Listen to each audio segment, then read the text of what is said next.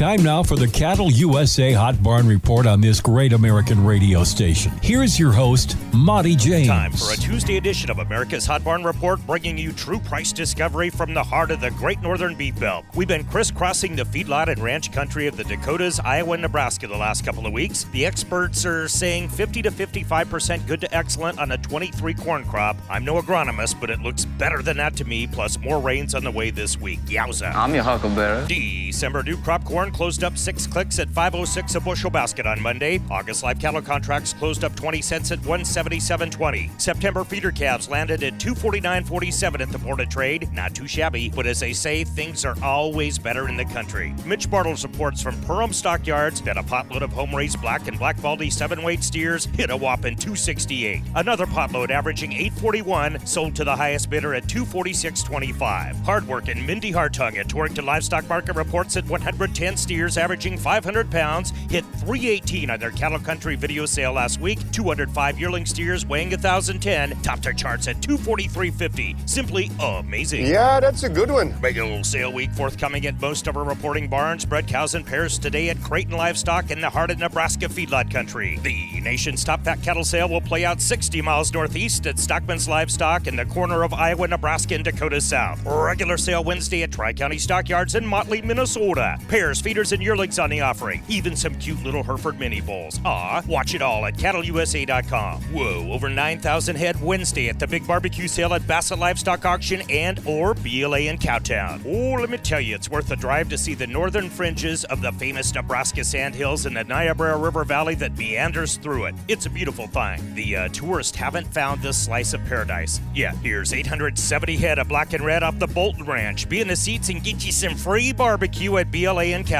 Special calf and yearling sale tomorrow at Platt Livestock Market. The crew at Ogallala Livestock will be at the Western Video Sale in Reno, Nevada. No sale this week in the Big O.